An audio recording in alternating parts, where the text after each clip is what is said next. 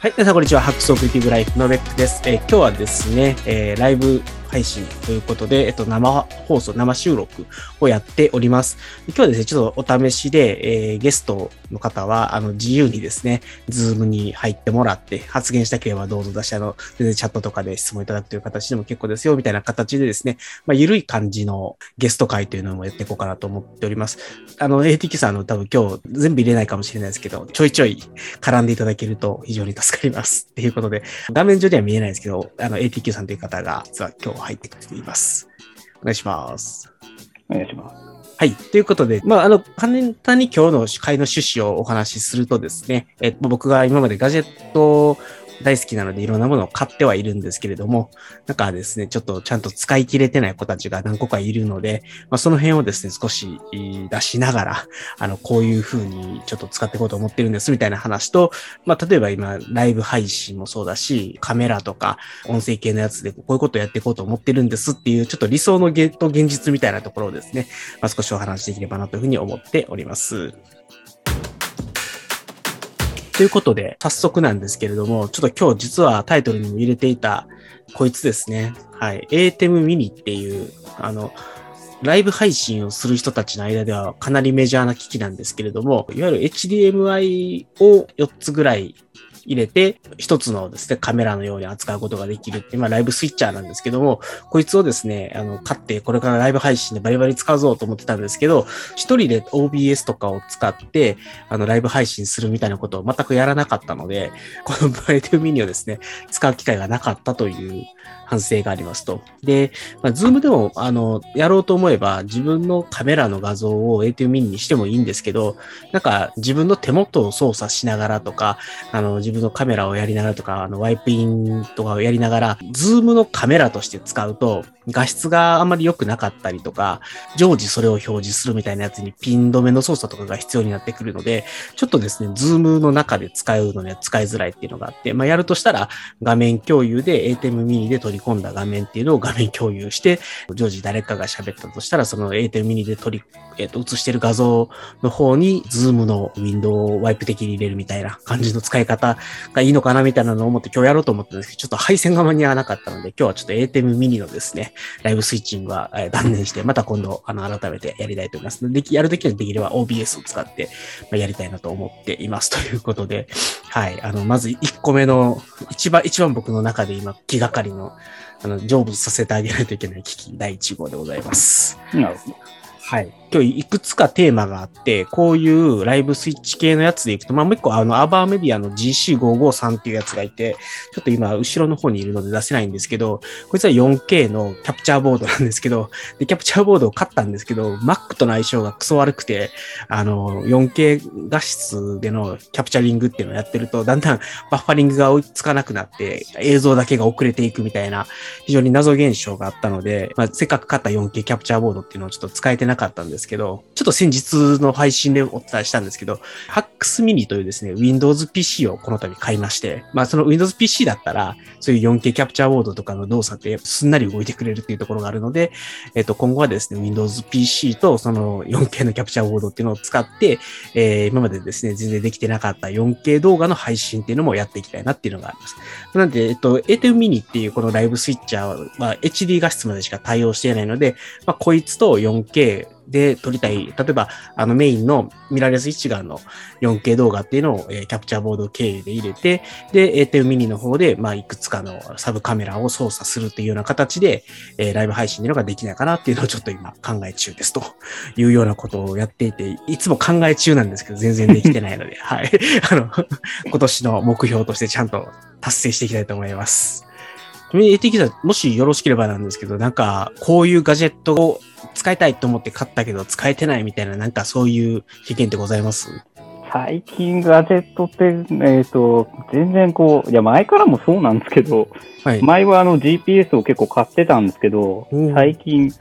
最近 GPS も、あの、スマ、スマホの、あの、に頼りがちになっていて、GPS ユニット自体をこう、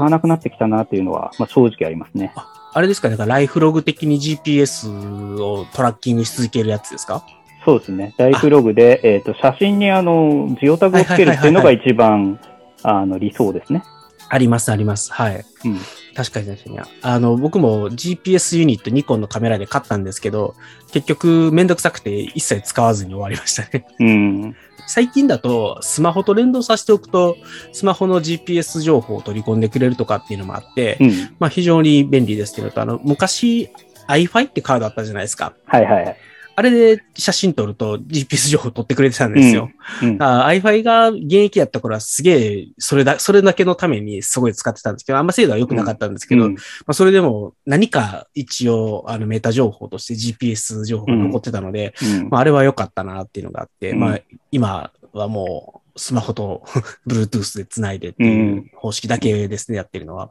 うん。僕も GPS トラッキング一時期めっちゃハマってたことあるんで、気持ちはわかります。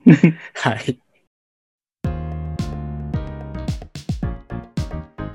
で、ちょっと話が変わるんですけれども、もう一個カメラ関係で、カメラ関係、ま映像関係でちょっとまだ出せてないやつが一個あって、これ HDMI トランスミッター、まあ似たような話、また恐縮だけど、HDMI トランスミッターっていう装置なんですね。で、こいつって HDMI をカメラからインしてやって、で、ワイヤレスで、これはなんていうのかな、えっと、発信機なので、受信機側に送るっていうこともできるし、えっと、僕はもうスマホに送るっていう用途でしか使わないので、発信機だけしか買ってないんですけど、まあ、こいつをですね、えっと、スマホにえー、なんていうかな、Wi-Fi で接続をして、で、常時 HDMI の画像を送り続けるっていうことができるワイヤ、えっと、HDMI ワイヤレストランスミッターっていうやつがあるんですけど、こいつもですね、あの、買ったけど全然まだ使えてないっていう。で、なんでこいつを買ったかっていうと、スマホ、僕が使ってるニコンの Z6-2 っていうカメラを、まあ普段使って、これでもほぼほぼ YouTube もこれで撮ってるんですけど、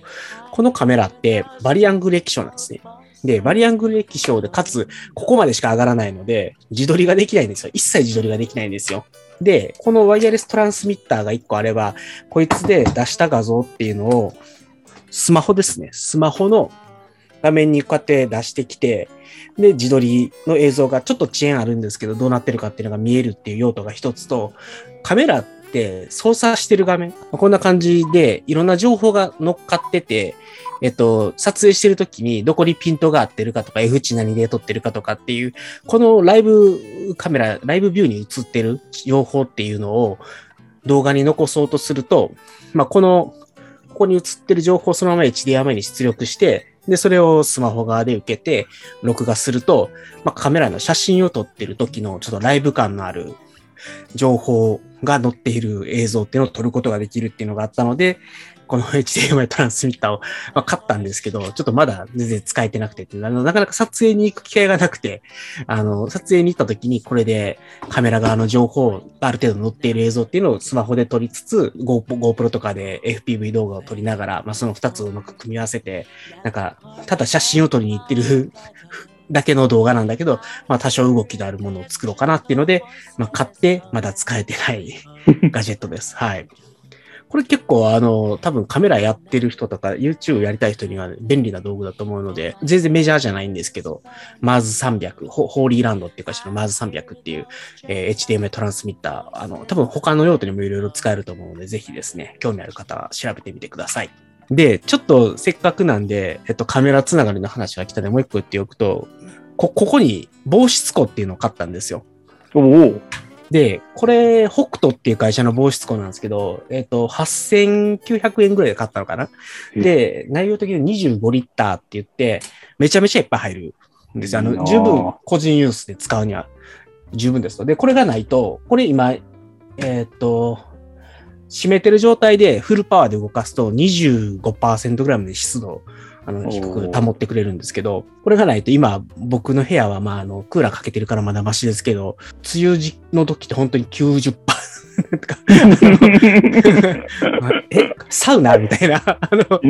時があるじゃないですか。やっぱりその中に割と結構いいカメラといいレンズを使い出してるので、これをこう、日本のですね、あの、天然サウナの中に置くのは、ちょっとさすがに怖えと思って、最近、この防湿庫は買いました。これ、紹介できてないですけど、これはね、あの、安、コストパフォーマンスめっちゃいいですね。あの、電気代もめちゃくちゃ安いんで、多分一月で100円とか200円とかそんなもんしかかからない。いいですね。はい。で、どれぐらい入るかをちょっとじゃあ見てもらおうかなと思うので、え出していくと、まず、あの、あ紹介できてないレンズで、これ、えっと、ニコンのですね、50mmF1.2 っていう、これ、わかる人にはわかるんですけど、結構メジャーなニコン Z シリーズの中のモンスター単焦点レンズなんですけど、まあ、これと、で、えっと、これはただの、えっと、50ミリのちっちゃいレンズとか、で、これが3本目、これ便利ズーム、4本目、まあ、これもズームレンズですね。まだまだいきますよ。で、サブカメラの ZFC。ちょっと今、最近めちゃめちゃ活躍してるんで、ちょっと後でその話もしたい、あ、ごめんなさい、したいなと思います。で、ビルトロックスですね。ビルトロックス 24mm っていう、えっ、ー、と、サードパーティー製のレンズですね。これで今、レンズが5つ。そして、6つ目ですね。えっ、ー、と、これ大三元ズームの、えー、70mm、200mm、F2.8 レンズですね。このレンズと、このレンズ、カメラ本体より高いと、もっぱらの評判のレンズです。で、こういうのも地味に買い揃えていったんですけど、それをですね、紹介することが今日まで叶わず、あの特にこの日本もですね、あの今バシバシこいつらで写真を撮りまくってるので、これからですね、そういう動画とかブログ記事とかを上げていきたいなっていうレンズです。はい。で、えっと、主役はこれですね、あの、この防湿庫。一個実は中に、えっと、これは、あの、テレコンバーターっていう 70mm、200mm のレンズの焦点距離を倍に伸ばしてくれるというですね、マジックアイテムです。はい。合計、1、2、3、4、5、6、6本のレンズ、しかも結構でかいレンズと、カメラ1台とテレコンバーター1個という、け結構な、僕の持ってるすべてのものが、まあ、ちゃん。と収まってくれるぐらいのサイズ感で、で、今、これ蓋開けてちょっと放置したけで今45%までいってるんで、多分この部屋今クーラーかけてても5、60%ぐらい湿度があるかなっていう状況なんですけど、まあ、この、このおかげで25%に湿度を保ってこのレンズを守れるというものを、まあ、買ったけど、あの、今まで一切これには触れてないですっていう、またグッズでございます。ちょっとせっかくカメラの話をし始めたので、カメラもう一個、えっ、ー、と、話をしておくと、今カメラ2台体制で運用してますと。で、えー、なんで2代目のこの ZFC を買ったのかっていうと、まず、このですね、Z6-2 っていうカメラ超いいカメラなんですよね。画質めちゃくちゃいいし、レンズの光学性能も多分もう普通にあの、今、日本で売られてるメジャーなカメラの中で、光学性能だけで言うと、僕はやっぱり日本、ニコンがナンバーワンだろうと思ってるんですね。でただ、まあ、オシムラックは重くてでかくてごつくて、えー、こんなものをですね、例えば会社に行くカバンの中に突っ込んで常時持ち歩くっていうのはですね、ちょっと厳しいものがあると。で、今、あの、20ミリの単焦点っていう、まあ、僕が普段撮影で使ってる、えー、レンズをつけてるんですけど、これでだいたい1.2、3キロぐらいあるのかなで、えー、まあ、このセットなら全然いいんですけど、あの、もうちょっといろんなレンズを持ち歩こうとすると、やっぱり途端に2キロ、3キロ、4キロと増えていってしまうので、ちょっと普段常時持ち歩くっていうのはちょっと厳しいですと。ちょっともうちょっと軽くて画質のいいカメラが欲しいなと思った時に、この ZFC というですね、えっと、ニコン Z シリーズの、いわゆるですね、APS-C 機に相当する、まあ、DX フォーマットっていうもののカメラを買いました。で、なんでこいつを買ったかっていうと、外でいつでもどこでも YouTube 動画だったりとか、あと、えっ、ー、と、ポッドキャストの収録ができるようにということで、えー、こいつを買って、で、もう一つ、これの相方が、これですね、ポートキャプチャー X8 っていう、これは、まあ、いわゆる PCM レコーダー兼フィールドレコーダー兼、なんか、オーディオインターフェースにもなりますみたいな超万能な子なんですけど、まあ、これと、これをですね、常時持ち歩いて、まあ、カメラの入れ方でつけたりしてですね。で、これのセットで、えっと、ちょっと出先で、例えば自分のですね、会議室を借りて、YouTube 動画の収録を行うとかっていうのをやって、で、最近ちょっとハマってるのが、あの、会社帰りにちょっと1、2時間ぐらいですね、どっか貸し会議室を借りて、で、そこに行って、この2つだけ持ってって、あの、ただひたすらそこで動画の収録をやるっていうのをやってみて、結構うちの家の近くにお安い会議室があって、いくらやったっけな？えっ、ー、と、550円1時間かな？で借りれるところがあるので、まあ、あの、2時間ぐらい抑えると1200、300円です。手数料込みで。で、それで借りて、動画を撮って、この前、集中してやったらですね、1日4本、まあ、その2時間の中で4本とか5本とかの動画を撮ることができたので、まあまあ、あの、こういうものを買ってですね、ちょっとそういう外でいつでも撮れるようにしたっていう効果が出始めてるのかなということで、その動画が、あの、多分、今週、来週で出てくるんじゃないかなというふうに思います。はい。ちょっとカメラの話が続いちゃったので、チンコンだけさせてください。はい。ジンバルってあるじゃないですか、ジンバルって。あの、これをつけて、カメラにこれをつけて動画を撮ると、すごくスムーズにというか、あの、いわゆる、えー、ドローンの空撮みたいな、あの、映像を一眼で撮ることができると言われるジンバルを買ったんですけど、こいつも全然使えてなくて、あの、もう、プランプランしてる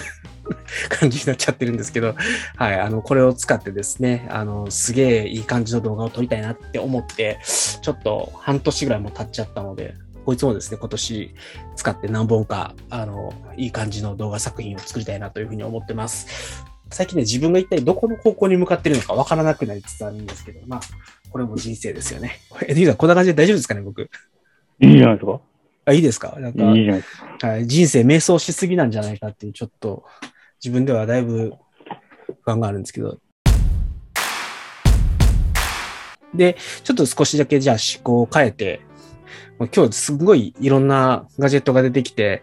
ガジェット好きには面白いかもしれないですけど、これですね、えっと、トレボロっていう、で、ここいつは実は買ったものじゃなくて、えっと、ベンクっていう会社、あの、ディスプレイとかで有名なベンクっていう会社から、あの、提供してもらってるやつなんですけど、あの、これから動画とかブログ記事が上がると思います。で、これね、めっちゃ面白いコンセプトのスピーカーなので、ちょっとだけ紹介しておきたいなと思うんですけど、これですね、人の声を聞くことにとてもフィーチャーした Bluetooth スピーカーなんですね。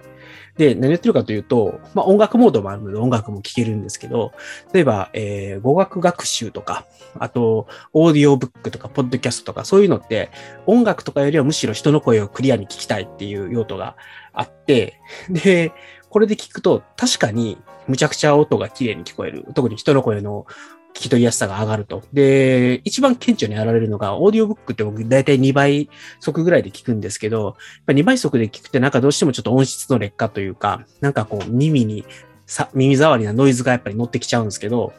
これを使うと2倍速で聞く音声が、あの、ノイズが消えるっていう謎のプラス現象があって、やっぱりちゃんと音、人間の声のそのトーンっていうところにフィーチャーしたスピーカーを使うと、早口の人の言葉もしっかり聞こえるんやなっていうのが、あの、これを使って、えっ、ー、と、今、体感中でございますけど、でも、あの、どういう仕組みなんでしょ？うと、簡単に言うと EQ コンプってあるじゃないですか。あの、周波数のどこを強調しますか消しますかみたいな。で、やっぱ音楽とかって結構広めのあの周波数帯を使うことが多くて、で、ボーカルは大体その中音域っていうところなんですよね。なので、ボーカルブーストっていうのをかけると、ボーカルの声がより大きくなるっていうのは、その EQ っていうやつの中の、えっ、ー、と、中音域を上げていくっていう仕組みなんですよ。なるほど。基本的にはそ、それと同じこと、高音域と低音域を、えー、カットして中音域を上げるっていうことと、で、プラス、人の声の周波数の特性に合わせて、単純に、あの、EQ コンボやるだけやったら別に既存のやつでもできたんですけど、多分ご存知かどうかわかんないですけど、あの、結構音質のポストプロダクション処理をやるときに、あの、人の声とかえっ、ー、と、動物の声とか、風の音とか、そういう特定のものに狙いを定めて、そいつを殺しに行くみたいな技術とか、そいつをブーストする機能っていうのがある、あるんですね。で、えっ、ー、と、こいつはそその人の声の、えっ、ー、と、周波数特性っていうところだけを、うまいこと上げてくるので、同じ中音域の音でも、声以外のものっていうのを抑えてくれるっていうようなことが、まあ、まずでき、できてそうな気がするっていうのと、もう一個あるのが、えっ、と、例えば、エコーとか余計な声以外の付加情報という、付加情報なんか効果ですよね。エフェクトみたいなのがあったら、それをキャンセルしてくれるっていう効果もあるんですよね。なので、声だけがクリアに残って、その他の余計なノイズだったりとか、効果だったりとかっていうのがキャンセルされるっていう。うん、面白い。面白い、面白い。うん、で、で、そのコンセプトがさらに面白いのが、あの、もう一つ音量極力下げようとするんですよ。あの、今の周辺の音から考えて、で私のこの性能だったらこれぐらいの音量でも聞こえるでしょみたいな感じで、まあ一般的にな音量のボリュームよりもちょっと下げて聞かせようとしてくるって安心モードっていうのがあって、で、何を言ってるかというと、このスピーカーのコンセプトとしてヘッドホンをあの、殺、殺したいというか、あの、ヘッドホンって実は耳にすごく悪いよねっていうのがあって、で、あの人の聴力を衰えさせる一番の原因がヘッドホン、イヤホンだから、あの、そういうものは極力使う時間を減らして、で、語学学習をするときも、周りの騒音とかが多少あったとしても、こいつだったら音声聞き取りやすいし、あの、音量も下げられるし、あの、耳に直接ぶち込むようなヘッドホン、イヤホンを使うはなくてもこれで綺麗に音が聞き取れますよっていうコンセプトで、まあ人の耳を守るっていうことにコンセプトを持ってるスピーカーなので、なんか今までなかったなという気がします。で、結構面白いのが、えー、今時の時代に合わせて、えー、っと、いわゆるズーム会議とか、でも使えるような仕組みになって、ここにあるのがマイクなんですね。で、えっ、ー、と、ズーム会議モードの時っていうのは、そのズーム会議にありがちな音の劣化だったりとか効果だったりとかっていうのを多少打ち消して、やっぱり聞き取りやすくして、まあ、ライブで流れてくる音っていうのに対して、効果、そういう効果をキャンセルするみたいな機能っていうのがついてて、まあ、確かにあの、少なくとも普通のスピーカーとかで聞くよりもこいつで聞く方が、ズームの音声も聞き取りやすいし、オーディオブックとかそういう音声コンテンツの音も聞き取りやすいっていうのがあるので、まあ、あの、家で僕がなんか例えば、ポッドキャストとかオーディオブックとかを聞いてなんか作業しようと思うときには、ま、ヘッドホンじゃなくてこいつを使って聞こうっていう、結構今後も普通に使うんじゃないか、提供された商品なんですけど、あの、結構気に入ってるので、えー、ぜひですね、まあ、まだ、これ、一般発売されてるのかなちょっとよくわかんないですけど、えトレボロっていう、えー、ですね、ベンクから出てる、ベンク、ベンキュー、ちょっと読み方実は分かってないですけど、ベンキュー、B-E-N-Q、ベンク、ベンキューのトレボロですね。はい。こういうコンセプトのスピーカーが欲しかったという人はぜひ、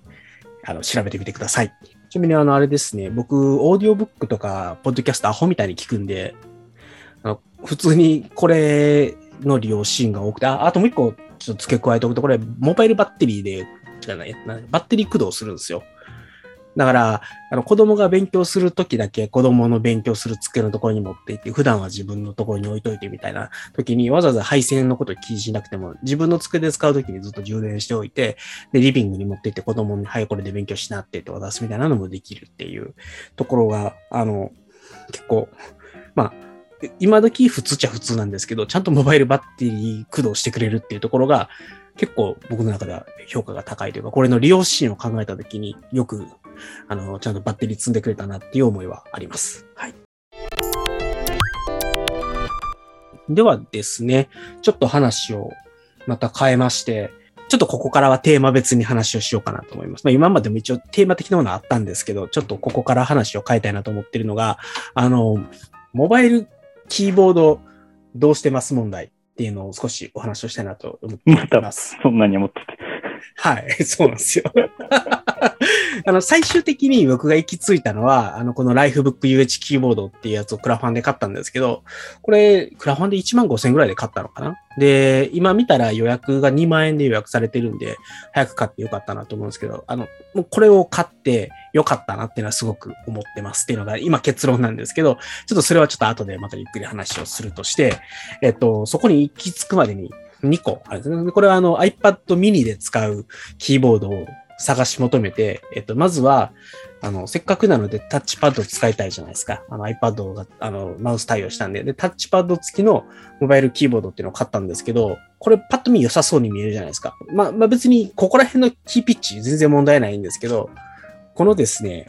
この開閉するところにあるキーが、ちょっと変則的な大きさなんですよね。この T ボタンとかっていうのが、あの、他のキーの3分の2ぐらいしかないみたいなのがあって、この開閉部のキーの作りを雑に作ったせいで、むちゃくちゃキーが打ちづらいんですよ。で、このキーボードに多分慣れればいけるんでしょうけど、なんかこれを使って文字入力をしたいと思えないんですね。だから、あのい、いかにコンパクトになって持ち運びに便利で軽かろうがなんだろうが、キーの 配置が、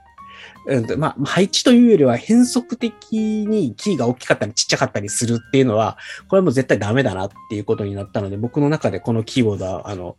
もうどうしようもなくなった時にとりあえずとにかくコンパクトに荷物をまとめたい時用に一応保険では持ってるんですけど、まあ全然使おう的にはならない。これはえっと、エージェンスターっていう楽天とかで買えるんですけど、まああの、全然お勧めしないので、調べなくてもいいと思いますっていうのがあって、で、その次にキーボードを折りたたむのを諦めようと思って、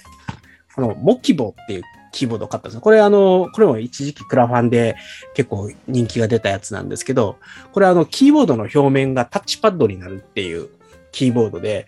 コンセプトもいう、あの、だからタッチパッドとキーボード両方がこれで兼ねられるので、超便利じゃんと思って買ったんですけど、大きくは2個問題点があって、で、一つが、キーボードとタッチパッドを同時に使えないというか、まあ、ちょっと使えないこともないんだけど、まあ、基本的には使えない。どっちかハイタになりますと。だからそれを切り替えながら使うっていうところが若干めんどくさくはあるんですね。で、もう一個問題は、キーのストロークが、なんかね、浅いというか、ふにゃふにゃしてる。だから、これちゃんと打ててんのかなみたいなのが不安になるような感じの打鍵感なんですよね。だから、コンセプトも良かったし、キーのピッチも問題なかったんですけど、唯一打鍵感がすごく残念で、なんか売ってて、イライラするっていうのがあって、もうちょっとなんかまともな、なんていうんですかね、あの、キーのパンダグラフみたいなやつ使えよっていうのを思ったっていうやつで、で、UH キーボードと比べると、やっぱりそれなりにコンパクトなんですよね。で、えっと、これなら、えー、入るカバンも UH キーボードだと入らないっていうのがあったりするので、やっぱり持ち運びの面とか、あと、まあ普通にタッチパッドとして使う分にも非常にあの使いやすいタッチパッドですし、えっ、と、キーボードのキーの打ちやすさも、あの、打鍵感だけを除けば、そんなに悪くはないキーボードなので、まあまこれは、あの、打鍵感が合う人は買ってもいいんじゃないかなと思うキーボードです。はい。で、えっ、ー、と、で、最終的に行き着いたのが、この UH キーボードですね。で、実はさっきに、えっ、と、結論から言うと、こいつも、えっ、と、満点ではないんですよ。いろいろ泣きどころはあるんですけど、ただ、えっ、と、対応策を発見できたので、もうこれでメインでいくっていうのを決めました。まず、え、何が最高かというと、もうキーボードとしての打鍵感がないです、とにかく最高なんですよ。あの、多分、ハッピーハッキングキーボード好きな人はあまり、あの、好きではない。いわゆるノート PC 的な、しっかりそこそこキーストロークもあって、なんか、クリック感もあるみたいな感じの打鍵感なので、まあまあ、あの、キーボードを打ってて気持ちいい、心地いいって感じるような打鍵感ですと。で、あと、まあ、キーピッチもですね、かなり広めにとってあるので、雰囲気的には、こう見てもらったらわかるんですけど、マジックキーボードっていう、これ僕が Mac で普段デスクトップで使ってるキーボードなんですけど、それと同じか、若干それよりもキーピッチが広いぐらいなんですね。だから、非常にですね、えっ、と、キーピッチ、キーストロークの両面から考えて、非常に良いキーボードです。で、Windows の HAX Mini って Windows PC と iPad と iPhone の3台を、えっと、ペアリングして使ってるんですけど、まあ、めちゃくちゃ毎日毎日よく使う感じですね。えっと、iPad の文字入力っていうのが、これによって非常に快適になったおかげで、例えば、ユリシーズを使ってブログを書くとか、オブシディアンとか、ログシークとかっていうのに、バシバシですね。これを使ってノートを書いていくっていうのが非常に快適になったので、あの、でかいかさばる問題はあるんですけど、やっぱりちゃんとなんか快適に iPad 上で文字を打ちたい。あるいは、まあ他の PC もそうなんですけど、快適に文字を打ちたいっていう欲求を満たすためには、やっぱりちゃんと打鍵感とかキーピッチとかが 自分に合ってるものを使うべきだという、とても当たり前の結論に至りまして、えっと、これを使ってますと。で、一個だけ難点があって、このタッチパッドですね。これが Windows で使うにはもう100点なんですよ。Mac とか iPhone でもまあまあまあまあ別にいいんですけど、iPadOS に Bluetooth 接続をすると、スクロールができないっていう。まあ、あと、ズームイン、ズームアウトもできないんですけど、まあ、それはまあ、まあ、さ、さておきですよ。えっと、スクロールができないですよ。あの、普通2本指でこうやったらスクロールできるんですけど、なぜか一応マウスカーソル動くクリックもできる、右クリックもできるんですけど、スクロールとズームイン、ズームアウトができないので。惜しい。惜しい。惜しい。惜しいっていうか、致命的なんですよ、スクロールができないのって。この上上下キーとかを押して、あの画面を動かすとかって Windows とか Mac できるじゃないですか。それもですね、iPad とかだと、ちょっとですね、ちゃんと動いてくれないんですね。キーボードで操作をするっていうのは。なので、スクロールができないことによって、えっと、非常にですね、できないことが多いんですよ。で、ただ、えっと、一応対応策があって、こいつ USB Type-C なんですけど、この Type-C のケーブルを iPad に直差しをしてやって、USB キーボードとして使うと、スクロールが動くっていう。まあ、首の皮一枚で、んならいっかっていう あの、キーボードとしての性能は最高なので、もうタッチパッドの部分はある程度目をつぶるとして、スクロールができないことだけがとにかく致命的だったんですけど、USB キーボードとして使うんだったら使えるんだったら、まあ嫌っていうところで、あの、まあね、別にそもそも iPad で、その、タッチパッドがね、使えないと致命的に困るってことも、まあ、そこまでないので、一応対応策もあるし、いっかっていうことで、今も iPad と常に同時に持ち歩き、家の Windows 機でも使い、そして、あ、もう一個、iPhone。iPhone ですね。iPhone も実はマウス的な使い方ができるんですけど、Bluetooth 接続の iPhone だと、なぜかこのタッチパッドですね、スクロールができるんですよ。iPhone なら。なんでやねんっていう、なんでやねんっていうね。iPad と違う。iPad と違う。iPad は iPadOS で、iPhone は iOS なので、実はちょっと違うんですよ。で、Mac は MacOS なんで、今3種類 OS があって、iPadOS の時だけ残念。はい。切り替え操作は？切り替え操作は、ここに物理ボタンがあるんですよ。これをポチポチって押せばいいので、大体他のキーボードの場合、ファンクションボタンで切り替えることが多いんですけど、こいつはあの物理ボタンです。まあ、あの、いや、逆に、逆にファンクション、はい、ファンクションボタン取られるの逆に嫌だなと思うんで、はい。むしろ、むしろ物理の方がやりやすいよって思いますね。そうですね。あの、全然、あの、僕も操作慣れてる、慣れてるっていうか、もうここ押せば切り替わるってだってあれじゃないですか。覚えるのに何の苦労もないじゃないですか。でファンクションボタンってどこを押せば切り替わるんだっけとかっていうのを、まあ、やっぱりキーボード見て、えーと、どれだったっけっていうのを悩むことがあるんですけど、とりあえずこの物理ボタンやったら、そうそう1回か2回か押したら必ず繋がるので、そうそう、ファンクションキーを取られると、再変換、再変換したいのに、それを押すと切り替わっちゃうとか、そういうので。あ、そうそう、そういうことがあります、あります。はい。なんか、多分、やっぱり Windows メインで考えられて作られちゃったキーボードなんですけど、まあ、それでも、ある程度は、やっぱ、アップルも結構マルチペアリングは考えない会社なんですけど、まあ、ちゃんとマルチペアリングはやっぱり考えてて、Windows でも iPad でも iOS でも使える、それなりに汎用的な Bluetooth キーボードを作ろうとして、えっ、ー、と、ちょっと iPadOS の試験が足りなかったのか、作り込みが足らなかったのか、若干残念。いや、若干、まあ、めちゃくちゃ残念は残念なんですけど、はい。まあ、ただ、逃げ道として USB キーボードとして使えば、一応使えるよっていう。はい。USB で使えるのでいいでしょう。はい。もう、もう、もう全然、全然いいです。あの、それを補ってあまりあるですね、打鍵感があるので、あの、ちょっと高いですけどね。今だと2万円しちゃうんですけど、まあ、それでも僕は、あの、下手な U、なんか、Bluetooth キーボードを1個2個ジップシーして、最終的になんかハッピーハッキングとかこういうのとかに行き着くぐらいだったら最初からこっち買っといたらっていうのと、とこいつね、めちゃくちゃ軽いんですよ。薄い、薄いし、軽いんですけど、なんかね、他のモッキーボーよりもまあ同じかちょっと軽いかなぐらいなんで、ちょっとかさばりはするんですけど、重さとしてはもうめちゃくちゃ軽いので、全然持ち歩きに、えっ、と、サイズのことだけ目をつぶれば、持ち歩きも苦ではないキーボードです。はい。あの、今僕が多分今一番激推しするこいつのおかげで iPad を使ったブログの執筆、そして、えっ、と、PKM の編集っていうのがのとてつもなくはかどって、こいつのおかげでノート PC を持ち歩こうっていうモチベーションがすごく下がったので、いいキーボードを買うと、そういうことが iPad でできるようになって、持ち歩きの荷物の量が減りますよっていう、はい、お話でした。ということで、あの、誰の役に立つかわかんないんですけど、iPad でキーボード同士用問題の人には、あの、多分この UH キーボードいいなって思ったけど、え、スクロール使えへんのかいみたいなところとかもですね、えっと、事前に多分知っておくと知らないのだと期待値が変わると思うので、まあいいんじゃないかなと思います。ということで、次のテーマ行きましょう。えっ、ー、と、次のテーマはですね、あの、これは単純に僕のお悩みなので、もし ATQ さんちょっと逆にアドバイスあったら教えてもらいたいんですけど、電子書籍リーダーどうしてます問題っていうのが、僕結構いろんな人にこの悩みがあるんじゃないかなと思ってて、っていうのはやっぱり iPad とかタブレット端末を、まあ、それなりに使うね。まあ、あと、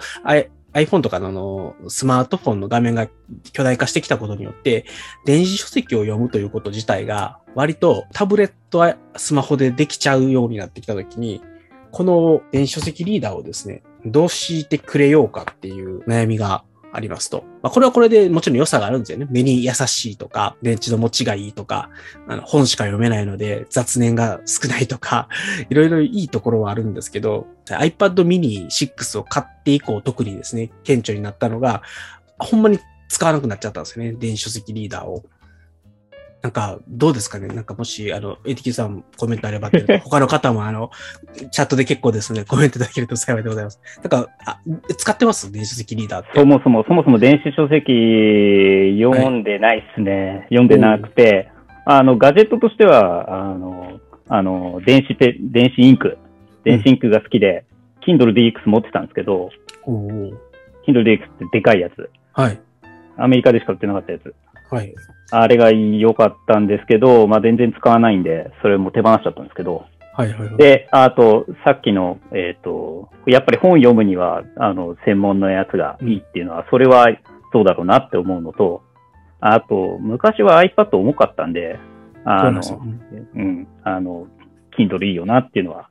ありましたよね。で、えー、で、なんだろうな、えー、そもそも、えっ、ー、と、なんだっけな。なるべくこう、電子じゃなくて、まあ、本、あの、本、本をパラパラめくって読むのが、なんか、外ではいいかなっていう気もちょっとしてるっていうのが一つと、うん、今はまた、いろんな会社からまた電子インクとか出そうなんで、なんか、まあ、それまたちょっと気になりますね。うんうん、そうなんですよね。なんで、あの、実を言うと僕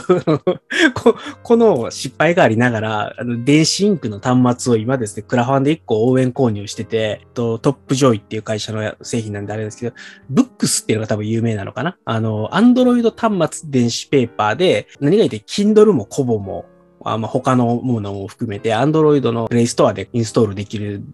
タイプの電子書籍リーダーなら何でも対応できますっていう製品があって、で、今、これ僕あの、 Kobo と Kindle でですね、電子書籍リーダー分かれてるんですけど、これが一冊にまとまるっていうだけでも結構でかいなと思ってて、えっと、あとはノートツールとしても使えるっていうのが結構重要かなと思ってるので、あの、本当にもうノート、そして、えー、電子書籍リーダー専用として、まあ、使いたいなと思って。ガジェガジェットを買うときって、実用のことと、やっぱりこう、はい、なんていうか、ロマンというか、そうなんですよ欲しいから欲しいから買いたいって言って、電子ペーパーちょっと憧れだから、とにかく、今間に合ってるけど、とにかく買ってからもの、あの使い方を考えるってことは結構よくありがちで。ありがちで、ね、そうすると、そうすると、知らぬ間にこう、端末ばっかり増えていくっていうのが、ありがちですね。ありがちですね。あるあるです。あの、まあ、Kindle Paperwhite はまさにそれで、あの、これ買った時から、これなくても別に困んねえなとは思ってたんですけど、まあ、買っちゃったっていうのもあって。で、もう一個は、こいつはウォータープルーフですね。あの、ちゃんと防水ですし、コボは後から買ったんですけど、電池切れちゃったんですけど、こいつも、あの、防水なんですよ。なので、一応、えー、僕の夢としては、あの、プールサイドとかで、エレガントにこれで本を読むっていう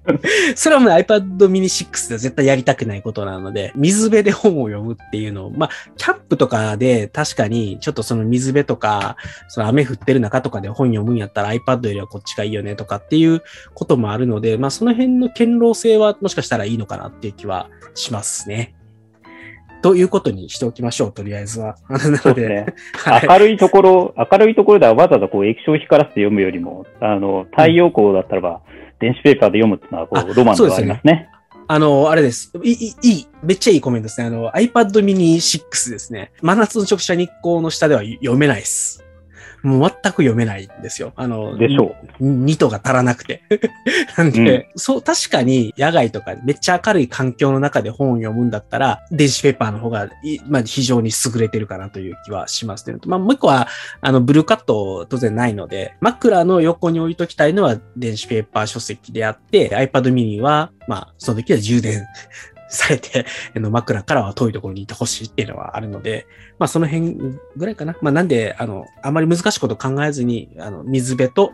ベッドで使うかなというのが。まあ半分は、半分は欲しいから買うの言い訳なんですけどね。はい。そうなんですよ。そうなんですよ。ちょっとね、次、ブッブそのトップジョイっていうブックス的なやつが来たら、それ本当にどうしてやろうかなっていうのがあって、今悩み中です。はい。で、えっと、今コメントいただいておりまして本を読む人さんからのコメントで、えー、通勤時に本だけを読むで自分を縛るために Kindle にしてますねって、ちなみにカバーも同じで少し嬉しいです。あ、あ、このオレンジのカバー同じなんですね。ここれ、多分僕、あれですよ、サードパーティーの安物使ってて、ネクサリーっていう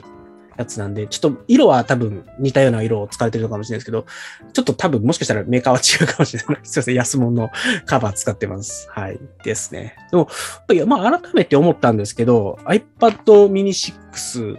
と比べてもちっちゃいのと、軽さが全然違うので、あの、確かにこっちの方が、通勤の時立って本を読むんだったら、ちょっとペーパーホワイトの方がいいなって今、や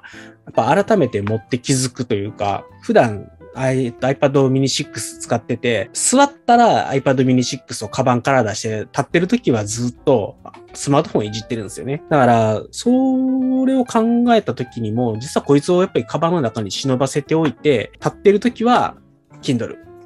まあ、座っても Kindle が多分ベストなんですけど、あの、まあ、座った時用に iPad mini 6みたいな感じで、まあ、両方持ち歩いてもいいかなってちょっと今、これをあちょ久しぶりに持ってみて、めっちゃ軽いやんっていうことに気づかされました。で、えっ、と、富山さんですね。えっ、と、寝る前とか夜中に目が覚めたとき、Kindle Paper White で小説を読みますということで。まあそうですよね。やっぱり寝る前、夜中ですね。そういう時にスマホ見たくないとか、あの、iPad みたいなね、ああいう、えー、ギンギンに光を放つ液晶を見たくないっていうのはあると思うので、やっぱりそういう時には、やっぱり Kindle Paper White がいいのかな。じゃあ枕元に一つ Kindle Paper White っていう感じかなということで あの、いいのかな？まあ、もしあの、他の方もしコメントあれば、あの、後からでも拾いますので、ぜひコメントいただければ幸いでございます。はい。ということで、じゃあまあ、半分ロマン。えっ、ー、と、まあ、寝る前、水辺で使っていきたいというふうに思います。はい。と、今日のメインテーマ系のやつら全部話ができたので、少しだけ趣向を変えた話をさせてください。これも買ってあまり使えてない、紹介できてないガジェ、ガジェット？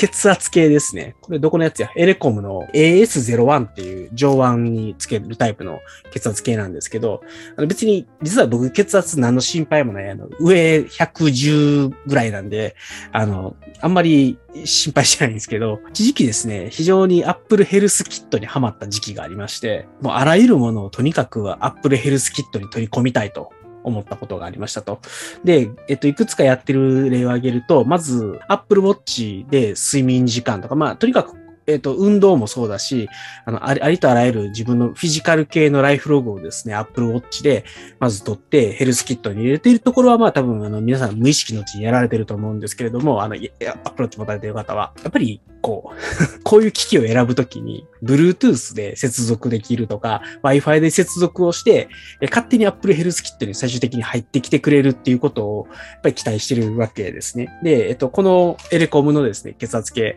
エレコムの血圧計なんか多分普通の人は見たこともないと思うんですけど、Bluetooth でスマホにですね、血圧の測定結果を送ることができると。で、ご存知の方には多分有名なウィジングスっていう会社があって、で、そこの体重計を僕使ってるんですけど、なので体重も測れば勝手にヘルスキットに入っていくし、えー、これはちょっとアプリ経にはなっちゃうんですけど、えっ、ー、と、アプリに血圧を取り込んであげると、全部ヘルスキットに入っていくということで、別に何にも血圧について困ってないんですけど、これを使って、えー、血圧をヘルスキットに入れるっていうことをやってますっていう、とても地味なガジェット紹介でした。はい。なんかそういうライフログ系とかで皆さん何かもしこういう、なんか悩み事あるいは、えー、そうですね。なんか事例とかあれば、あの、教えていただけると幸いでございます。セルス関係は、あの、どこにこうデータを集約するかっていうのが、あの、まあ、アップルがどこまで信用できるかもわからないし、あの、えっ、ー、と、Google Fit とか、あと Fitbit も本当に永続するのかっていうのがちょっと、どこだったらばこう、預け先としてあの、持ちそうかなっていうのが気になりますね。そうですね。僕一時期フィットビット使ってて、僕逆なんですよ。あの、フィットビットがあまりにも囲い込みがひどかったんで、もうフィットビットをやめて、アップルに乗り換えようと思って全部アップルに寄せたんですよ。まあ、フィットビットだけで完結してくれれば、すべて完結してくれればよかったんですけど、さっきみたいにエレコムとかウィジングスとか、あの、ホゲホゲとかっていろんなところのデータを引っ張ってきて集約しようとしたときに、フィットビットはあまりにも自社製品で閉じちゃってて、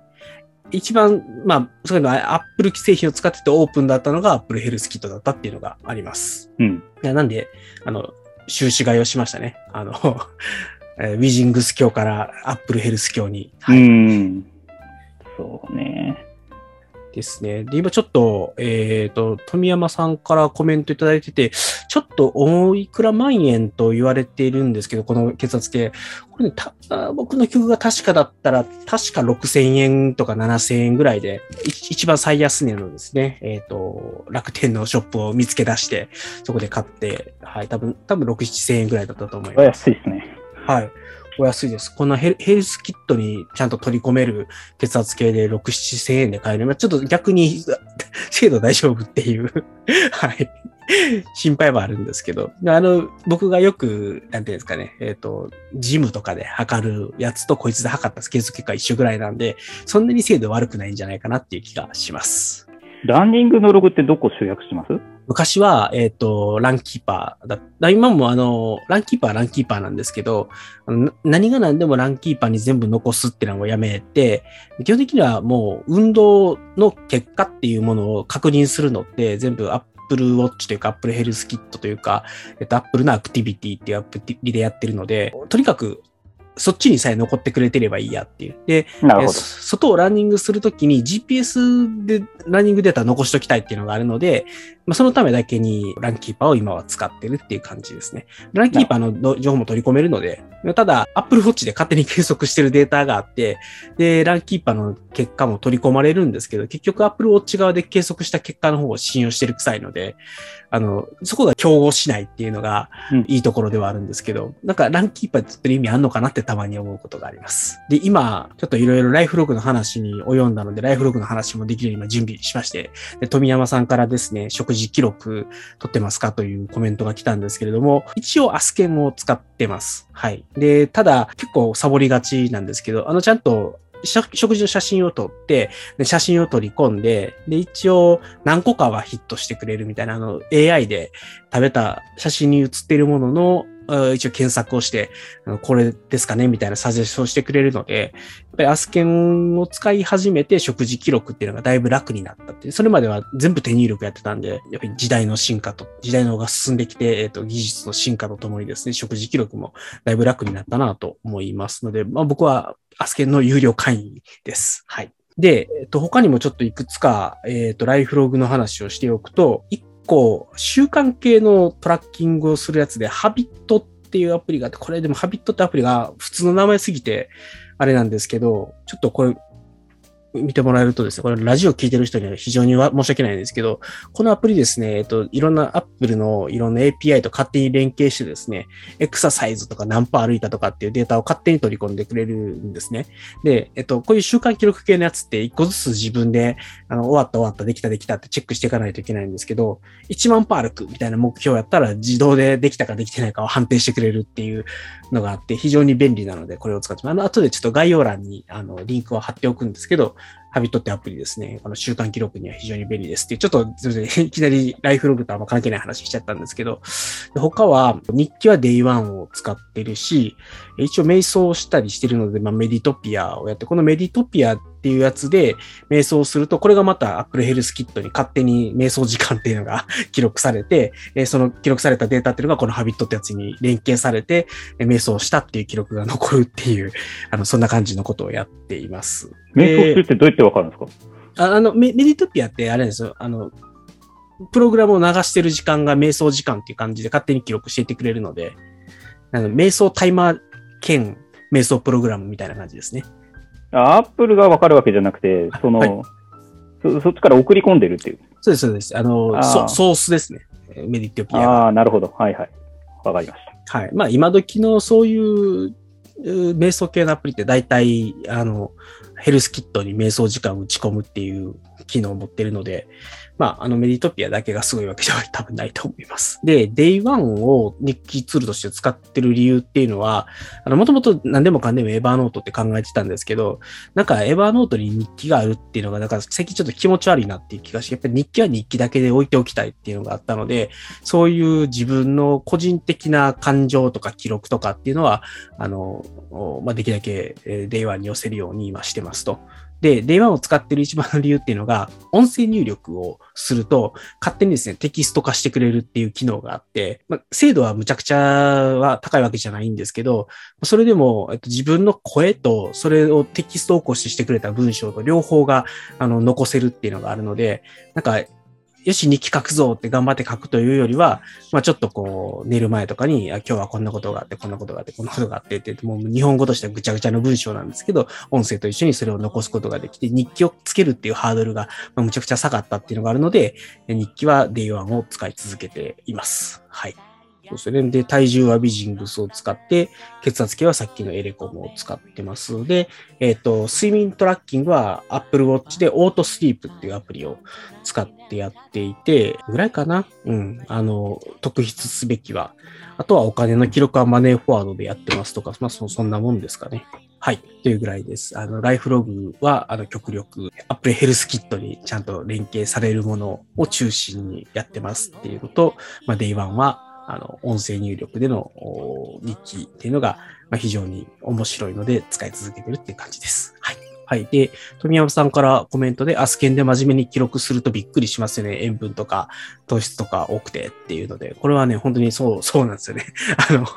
ちゃんとあの、市販製品とかだと全部塩分とかビタミンとかのレベルまで出てきて、えっと、あ、めっちゃ塩分取ってるっていうのにちょっとビビるっていうのは確かによくあるので、まあこれもクラウドの力というべきか、Web2.0 的な力というべきかなんですけど、やっぱりいろんな人とか企業とかっていうのが、あの、ここに乗っかってきて自分たちの食材とかっていうのをちゃんと登録して、やっぱりアスケンだと検索して一発で引っかかるっていうことが、あの、消費者が、あの、これだと記録が楽だっていう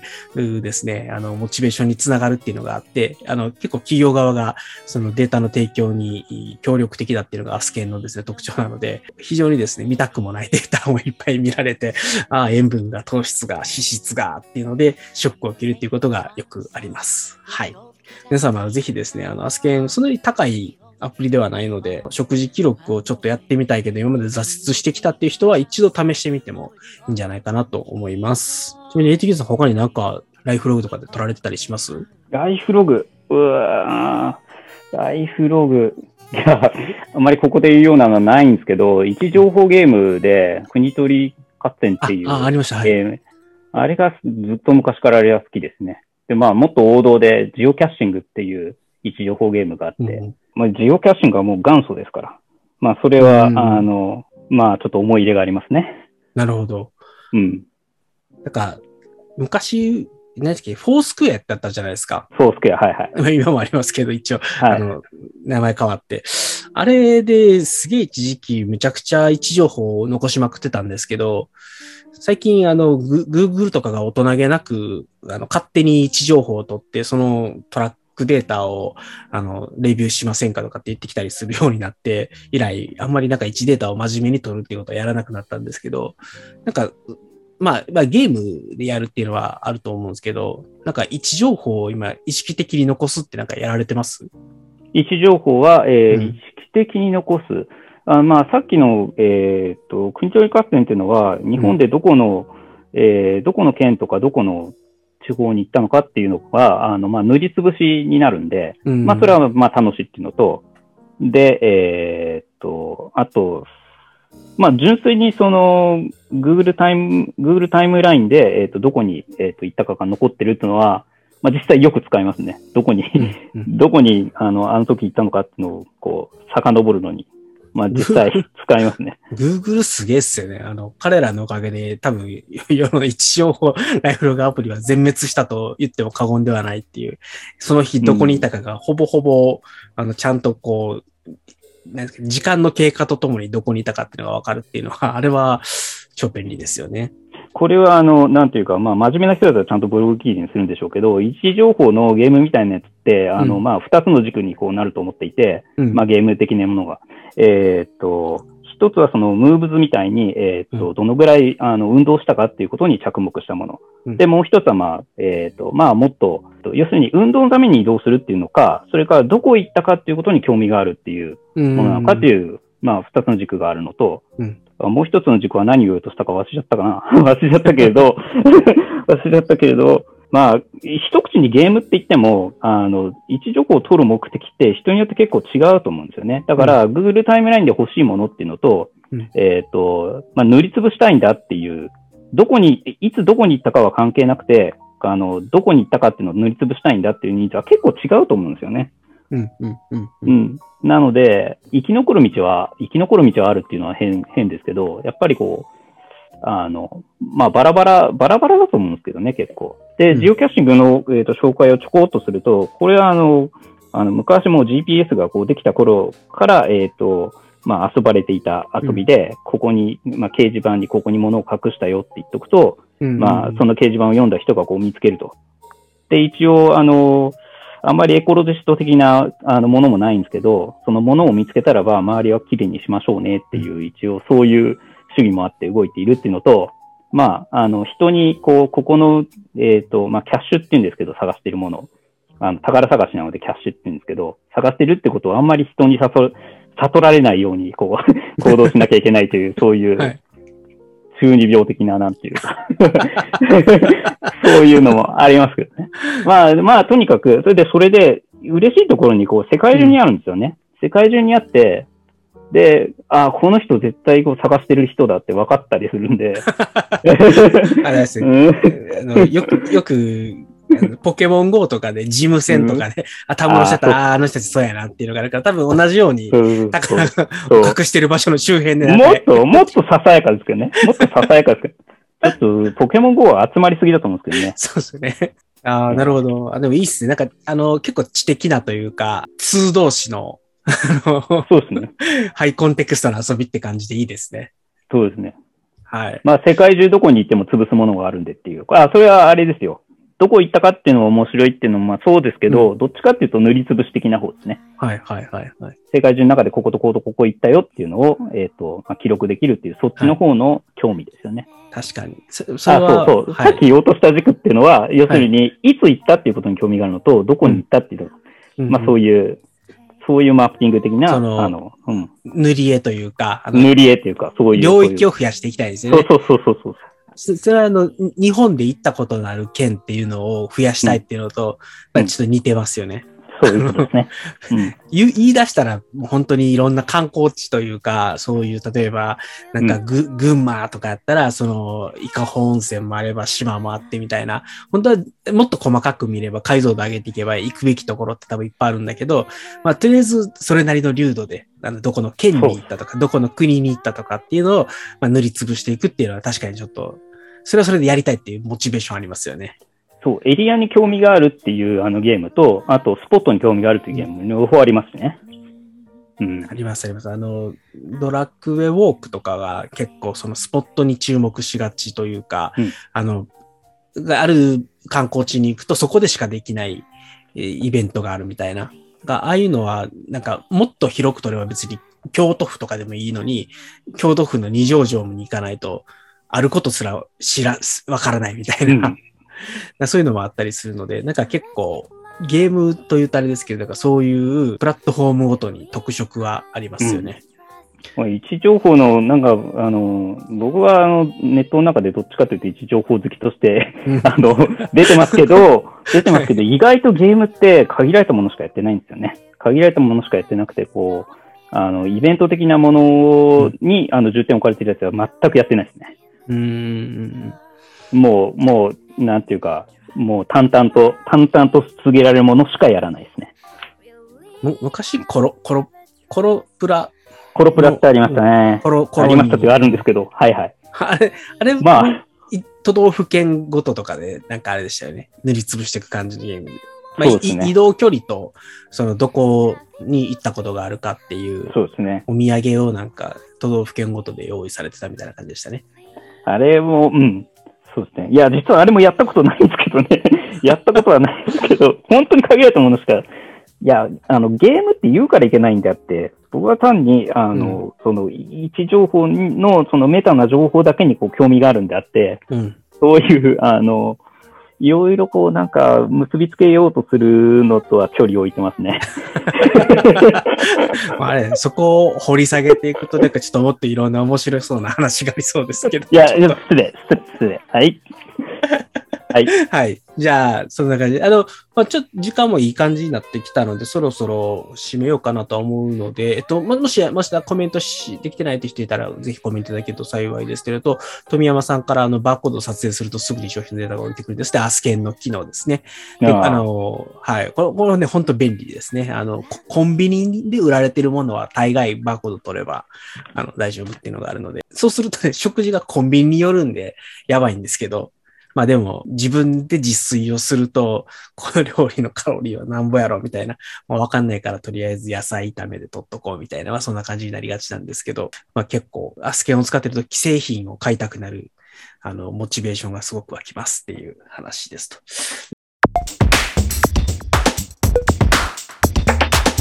ちょっと最後に手元に置いてて全然紹介できてなかったので、最後、またカメラの話に戻って恐縮なんですけど、結構僕がめちゃくちゃ使ってる、多用してるのがこの GoPro なんで、ちょっとこういうですね、えー、最後、ウェアラブルな、ウェアラブル？違うな、アクションかも、まあ、ウェアラブルなカメラっていうのを少しお話したいなと思うんですけど、これですね、えっと、こう今ちょっと変なマウントつけるんですけど、これあの、服の中にもう一個ペンダントみたいなやつ入れておくとカチャンってつくんですよ。で、手ぶらで撮影ができるっていう非常にいい感じのマウントなんですけど、結構こいつを使って、あの、最近 FPV 動画っていうのを、まあ、よく撮ってますっていうのと、あの、MAX レンズ、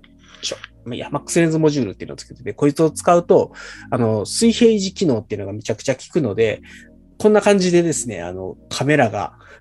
回転しても水平をずっと維持してくれて、周りのものが逆に動くみたいな感じの動画が撮れて面白いので、まあ、ずっとここにつけっぱなしにして、マックスレンズモジュールをつけておけば、あの、かなり安心して手ぶら動画が撮れるっていうので、まあ、結構こいつを使って動画を撮りまくったんだけど、動画の編集する時間がなくて、溜まってる FP 動画がいっぱいありますっていうやつで、最近 GoPro、この組み合わせですね、メディアモジュールと、えっ、ー、と、マックスレンズモジュールと、でこのの、ウランジっていう会社のマグネットでカチャンとつけるタイプのですね、えっ、ー、と、マウントを使って手ぶら動画で FPV 動画を撮りまくってますよっていう話です。で、もう一個、オプション品でちょっとおすすめなのがあって、結構サードパーティー製なんですけど、これで GoPro で撮り終えた、えー、映像、そして撮り終えたバッテリーをですね、充電しながらそのまま映像も取り込めるっていうですね、非常に便利なあの、テレシンっていう、多分中国の会社なんですけど、のバッテリー充電器兼、えー、マイクロ SD カードのリーダー兼持ち歩きができるポーチ的なやつですね。はい。これ超便利なので、まあ、最近、まあ、この組み合わせでばっかり GoPro を使ってますよというお話でしたっていうのを最後にしてなかったなと思ったので、全然関係ない脈絡でぶっ込んでしまいました。ということで、特にコメントも来ていないのと、時間も11時17分と結構いい時間になってきたので、あんまりいい時間なんてこう、中引かせる質問したくないんですけど、はい、えー、さっき、さっき、あの、はい、えっ、ー、と、ジンバルの時にも出てきた映像作品をこう作っていきたいって、うん、あの、まあ、こういうガジェットを揃えて、そ作って。あの、な、それがあるとないとで、どういう、その、あることでどういう映像作品が作れると思ってるんですか？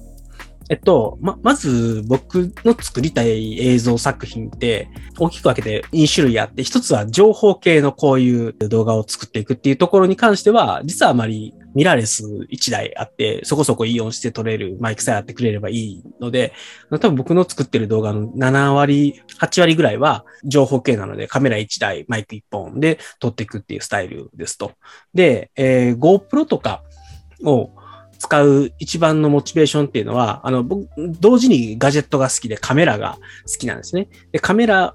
で写真を撮るとか、どこかお出かけをして、まあもう一個 GoPro じゃないんですけど、えっ、ー、と、インスタ3605 2っていうカメラも使ってるんですけど、そういうものを使うことによって、一つは例えばランニングの動画とか、お散歩の動画とか、街歩きの動画とか、で、これを胸につけてカメラを撮影している動画とかっていうのが撮れるので、単純に僕がこうやって喋りながら、このレンズはですね、こんな写真が撮れていいんです、みたいな、あの話をするよりも、もうちょっと臨場感のある映像でお伝えができるとかっていうところがあるので、えっと、そういう意味で、なんだろうな、あ、まあ、うん、その方が面白いでしょっていうことが多分僕の中の勝手なあれなんですけど、でも一番。撮影、撮影風景を捉えた動画、あの、撮影風景を捉えた動画を作りたい。これこれですね。あの、撮影風景とか、そういう街並みとかで、うん、極力僕はその旅行に行ったら旅行自体も楽しみたいじゃないですか。なるほど。なんかせっかく、例えばフランスに行ったんだから、フランスの街並み撮りたいと思うじゃないですか。でもやっぱり iPhone 構えて、こうやって動画を撮りながら歩くって、やっぱりちょっとしんどいので、とりあえずこれをつけたまんま、まあ、街歩いていって、で、何箇所かいい感じのところだけピックアップしてきて、切り取るみたいな使い方をしたいなというのもあって、まあ、胸マウントでつけられるこういうのを、やってます。なので、えっと、多分以前撮った動画でいくと、京都の伏見稲荷とかに行った時に、あの、インスタ3605-2を胸につけて、本当に30秒ずつぐらいの動画をパッパッパって切り取っていきながら、写真を撮って、えっと、ちょっと観光地を歩きながら、で、写真を撮ったり映像を撮ったりして楽しみましたみたいな動画にしたので、まあそんな感じのものは作っていきたいなっていうのがありますし、まあそういう。GoPro は、GoPro は分かったんですけど、ジンバルは？ジンバルは、あ、で、もう一個、えっと、僕、映像作品を作りたいっていうのがあって、うん、で、えっと、それは何を言ってるかというと、エモい感じじゃないですけど、自分で言うともなんですけど、なんか、高画、せっかく高画質で撮れるカメラがあって、で、例えば 4K60fps の動画とかが撮れるんですよね。で、それで、なんか、いい感じの、よく言われる言い方でいくとシネマティックな動画を撮ってる人たちが結構いて、そんなものを僕も撮りたいみたいな。はい。じゃあ、記録映画的なものだけじゃなくて、美しいものも撮り、うん、美しい映像も撮りたいと。美しく撮る、え、じゃ美しさを強調するための映像を撮りたいっていうべき、なるほど。美しいものを撮ると、別に動画撮り方でもいいじゃないですか。ああ、そういう意味じゃなくて、美しい、あの、美しく撮られた、美しく撮られた映像作品を作りたい。そうそうそうそうなるほど、なるほど。なるほど。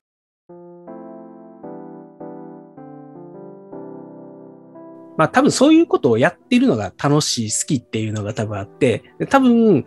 えっ、ー、と、いわゆる YouTuber とか、ブロガー、まあ、ブロガーはまあともかくとして、えっ、ー、と、僕が何かの専門家で食ってきますみたいな時に、あの、本来なら多分何かを捨てるべきなんですよね。映像作品なんて あの、あの、例えばライフハックブロガーとして、えー、映像作品でこんなにいい映像が撮れましたって、まあ、関係ないと思うんですけど、そんなね、生き方して何が楽しいのか僕にはわからないので、自分がやりたいことはやろうよっていう。だ僕はそういうのをやりつつも仕事もちゃんとやって、人様に迷惑かけないように、まっとうに生きながらですね、自分のやりたいことをやっていくっていうために、ライフハックをやってるのであって、